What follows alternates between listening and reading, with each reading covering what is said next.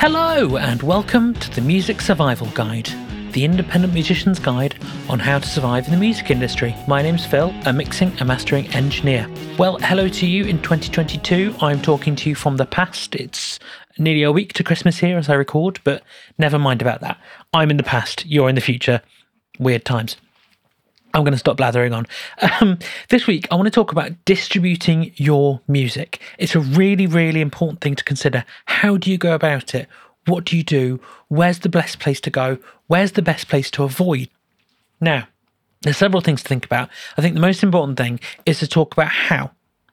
It is perfectly possible for you as a band to manually find your way onto Spotify, onto all those kinds of places like TikTok and everything but it is much, much, much, much, much easier to go in for a music distribution service, something like CD Baby, whatever it is.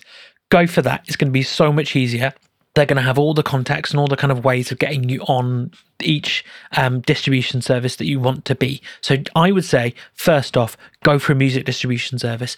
Don't try and save money. It's much, much easier and much simpler in the long run if you go for one of those services and just upload your music that way. Really quick, really easy. Now, the thing I want to talk about now is how you go about it. Like, where within um, those spheres of things do you go, yeah, I want to go on there. Yeah, I don't want to go on there. That kind of thing. And I would submit to you overall that you want your music to be on every possible system. Every possible system that you can appear on, you should be on. So I'm going to go through a few in order as they occur to me.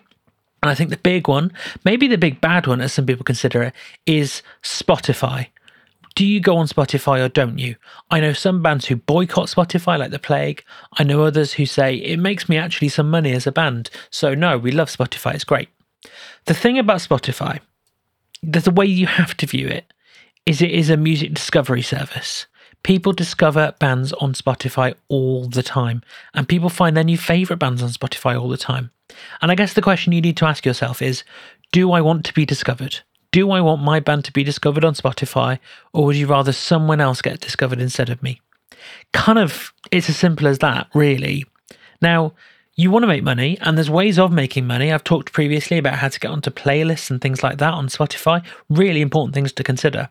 But should you be on there at all? Absolutely, you should. But go on there, do it. The next thing I want to talk about is TikTok. Now, TikTok may be uh, maybe confusing to some of you. I don't know. Um, it's a bit of a weird thing, uh, especially if you're older, you kind of might not get it. What's his quick videos all about, that kind of thing. And you, sure, you might want to be on there as a band and have a TikTok account. But what I'm really talking about here is uploading your music to TikTok so people can do dances and videos and things to your songs. I would say, again, go for it. No matter what your genre is, go for it. You want to be there so that if someone if someone is looking for your kind of music and you pop up, you're going to appear in a video and you might appear in a few more videos and more people will discover your music. It's a really unorthodox, it's a really weird way of being discovered. I know that, but it's really, really, really worth considering. Don't forget TikTok. Don't ignore TikTok. If you do, it's at your peril. Now, that's all well and good, you may be thinking, but I want to sell CDs.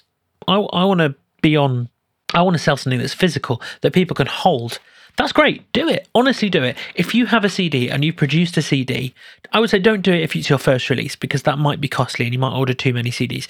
But if you um, have put out a CD, then you can take it to gigs and you can sell it. And if people like your music, they can buy it there and then. Really easy, really simple. And you can, you know, you can do a nice gesture for people who buy it. You could sign it, whatever, things like that. Go for it. Don't do yourself down with that. If you have a website as a band, which you should, then make sure there is a shop on there where can, people can buy t-shirts and things, but where people can also buy CDs. Crucially, again, maybe have a little yes no checkbox if some if someone wants it signed or not. Things like that. It's a little extra incentive for people to buy a physical copy of your music. Obviously, CDs will make you more money than streaming. I know that and you know that. But it's harder to convince someone to buy a CD than to listen to some music on Spotify. It's going to cost them less. That's the brunt truth of it basically. And for people who are really investing in your band they're going to want to buy a cd they don't know who you are. They're probably not. It's not going to be the way they're going to discover you as a band. So you've got to go in with this kind of eyed wide open really bearing that in mind. It's not the discovery tool at all. It's a more um, it's more of a merchandise piece. It's almost more like buying a t-shirt. It's someone investing in you as a band. It's really really important to consider.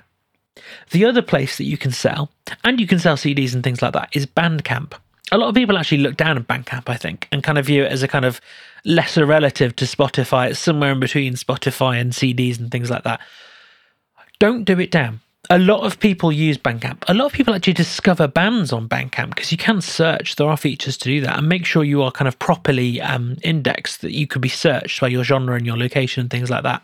But Bandcamp's a funny thing because you know they do their monthly sales where you can get all the profit and they don't get any money at all, and it's really amazing.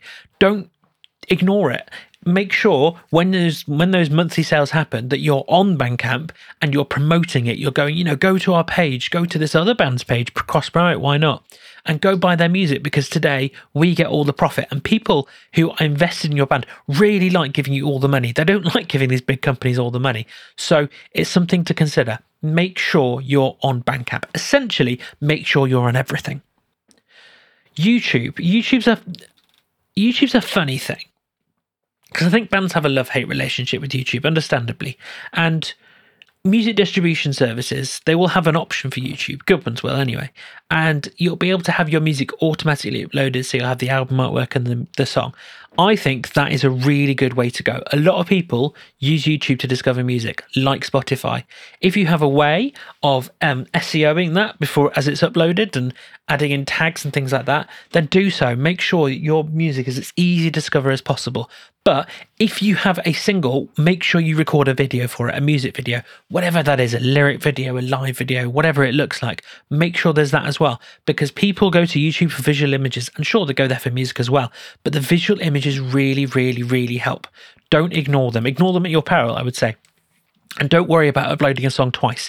If you've got it on the album and you've got that album version there with just the artwork, or even just a single version you've loaded with the artwork, don't worry about uploading a second version with the video. You want to be in as many places as possible and as many people as possible. Give as many people as possible the opportunity to discover who you are. Having your song on YouTube twice is not going to hurt, it's going to help. So that was a bit of a, a bit of a rant, really, if I'm honest. If you're not on any of those systems, like if there's if there's one where you listen and go, oh, actually, maybe I should think think about doing that. I would say in 2022, make sure your music is on as many systems as you possibly can.